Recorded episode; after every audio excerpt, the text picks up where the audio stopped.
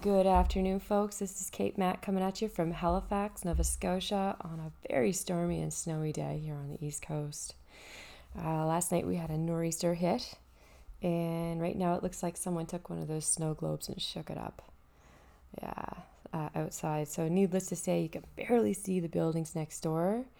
And if you really, really want something, you have to bundle up, get those snowshoes out, and embrace the elements. Yeah, it's one of those days here. So it's a great day to do a podcast. And with that being said, I hope this episode finds everyone doing well during what's being referred to as hopefully the last surge of COVID. Yeah, so honestly, lately, I don't know what it's like in your part of the world, but here it feels like the final leg in a marathon. You know, when runners hit what's called the wall. Yeah. So everyone is so tired of the pandemic I speak to, and I can't even listen to the news anymore without going into some kind of hypnotic and dismissive trance. I feel like a hot dog in front of the TV, and I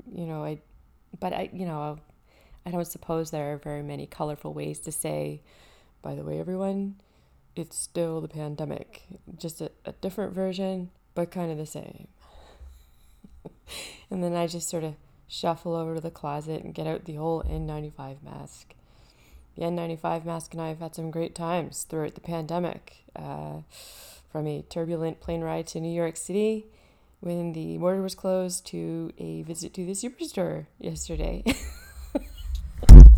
I shouldn't joke, but it does feel odd wearing an N95 mask at this point of the race, right? This we didn't suspect that we'd be wearing masks in January 2022. But all jokes aside, I'm truly optimistic in believing that this is the final surge.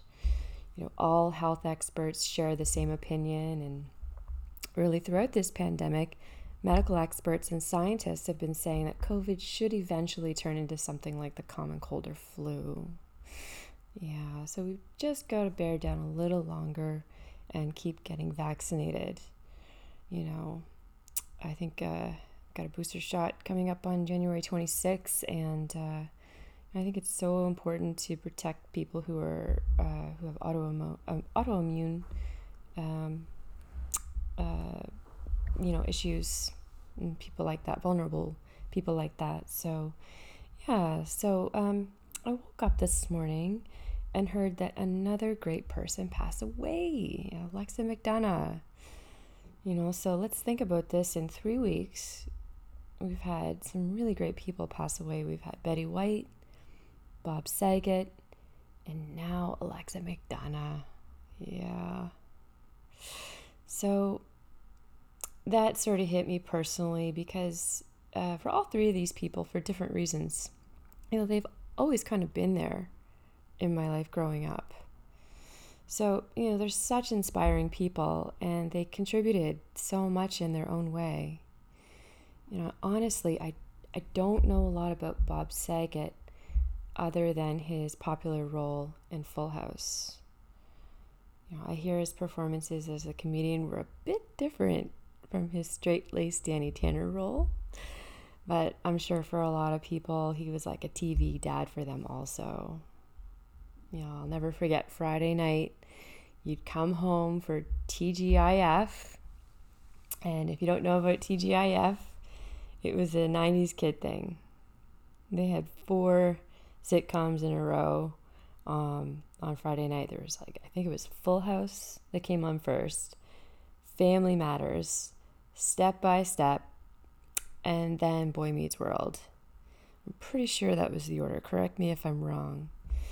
Excuse me. Anyways, you'd come home from school, and there would be Danny Tanner solving another family problem with Jesse and Joey helping out on the side.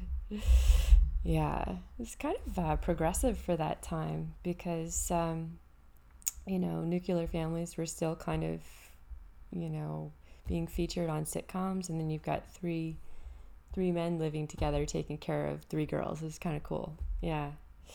And my 85-year-old grandfather apparently loved watching that show too. So really goes to show how people really liked the inclusivity and the script. It great show. Yeah. Now, I believe the Golden Girls came on later that evening too, which I absolutely love watching. I mean, think about it for an 8-year-old to be entertained by a group of women in their 60s. I mean, that says a lot about the humorous scenes and quality of the script. Yeah, and I'm sure, like many of you, I was very saddened by the news of Betty White passing on New Year's Eve. And of course, as soon as it was announced, I was totally shocked because in my mind, I was waiting for her to officially turn 100 in January. But when it's time, it's time. When it's time, it's time. You know, like I remember exactly where I was, what time it was. I had friends texting me and I was texting them. She was just one of those magical human beings who you think would live forever. I think I liked her the most on the Golden Girls because of her kind and warm demeanor. You know, so like Danny Tanner, she was kind of like a TV mom, you know, like just so kind and caring. Her character on the show was like that. And, you know, it's funny, the legacy she's left. You know, my tennis buddy and I always talk about the Golden Girls, and we always text each other when we see the show on Prime or Disney Plus. In September, I messaged her and I said, "Hey, did you know that the Golden Girls is on Prime right now?" And she's like, "Yeah, I've already watched all the seasons back to back twice this month." Yeah. So it's amazing when you think about Betty's life and what she's accomplished as an actor, comic, and an advocate for animals. And it's funny, as I get older, I started to appreciate her in other ways besides her role in the Golden Girls. You know, like she started appearing in those funny television commercials and starring in romantic comedies like The Proposal. She was really funny in that movie. And, you know, when one reflects upon her life and career, it's obvious that she was not a follower and very intentional in her daily living. A documentary I watched recently talked about how she really meant what she said and did when hosting others on her show. And that's why she was so great at what she did. It was just very natural for her to, you know, advocate for people and display kindness. And, you know, she certainly had a non-judgmental way about her. You know, like when you ask others, are you a cat person or a dog person? And to me, I think she was an everybody person. She really liked people. I think that you really need people and role models like that to motivate you in your life, no matter what age you are.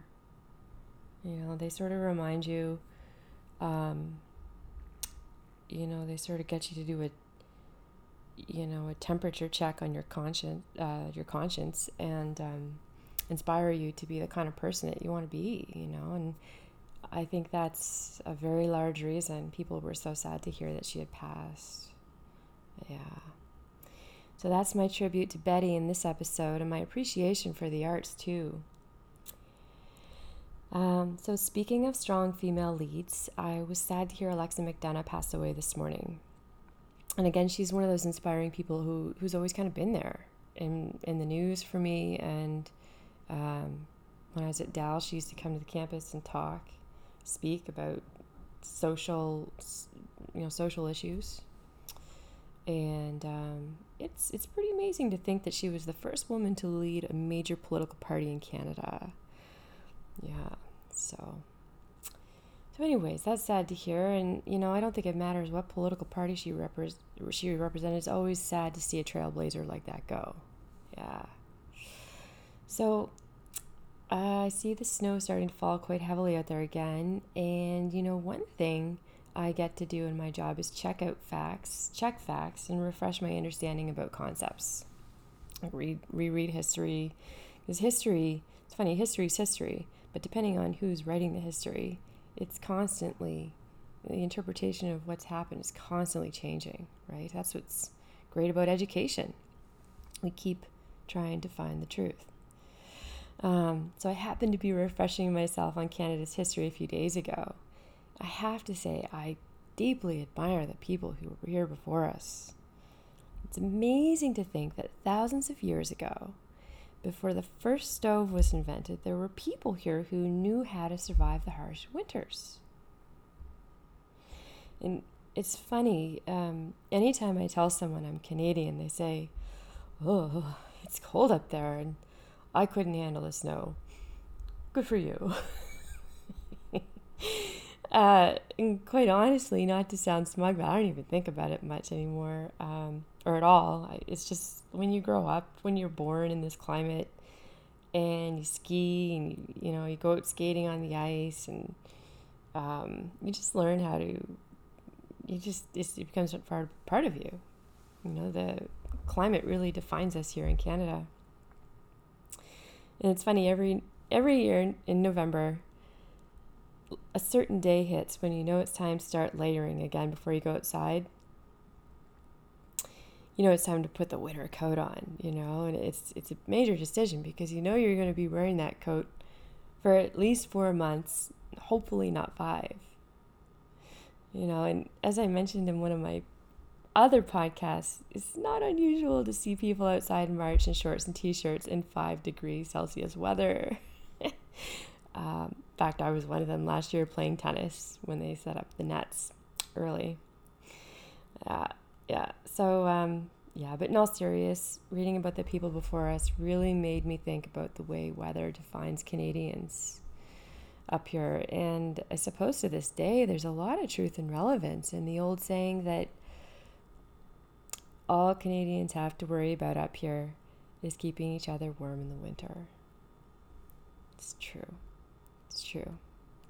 So speaking of weather defining a country, it's so neat to think that our winter is someone else's summer right now. I'll never forget getting off the plane in Australia in January 2006. I couldn't believe how hot it was. It was so disorienting because I always associate the month of January with frigid cold temperatures and snow. And of course, after sleeping for 14 hours from jet lag, I called the folks to tell them I made it to the other side of the world. I looked around, and there were tons of people at the beach surfing, hanging out, outside and eating. And of course, us newcomers were in school, because it was summer vacation for the Australians when I got there. And I have to say, it was so nice to be able to swim and play tennis and go running outside all year round, and I think there were only a couple days where I had to turn on the oven. That's how we heated the apartment we were living in there. There's like one day where we heated the oven.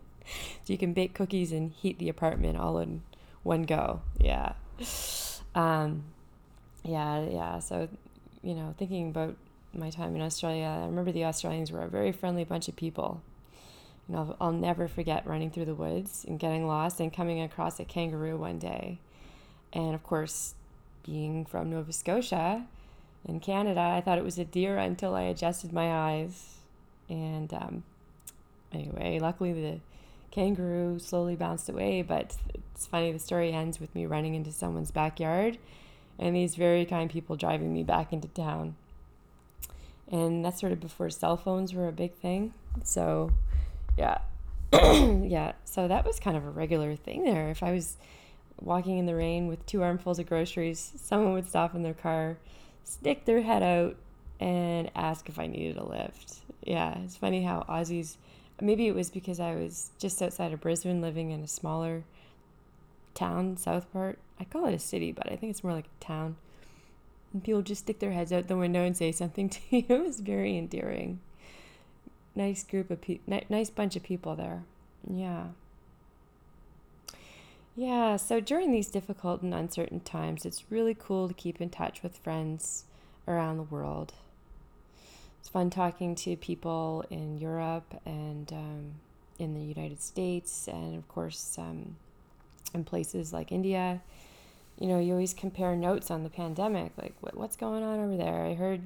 I heard this place is on a strict lockdown. What kinds of things are you able to do there? And it's also, of course, very nice to see pictures of people's birthdays and find out who's getting married and so forth.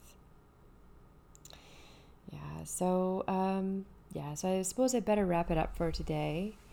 The snow is getting thick out there, and I really can't see the building next to me now. So I better get out there. I have to buy some milk. I forgot to get milk in my order yesterday, so hopefully the stores won't be crowded. It might be a very good time today, very good time to go today.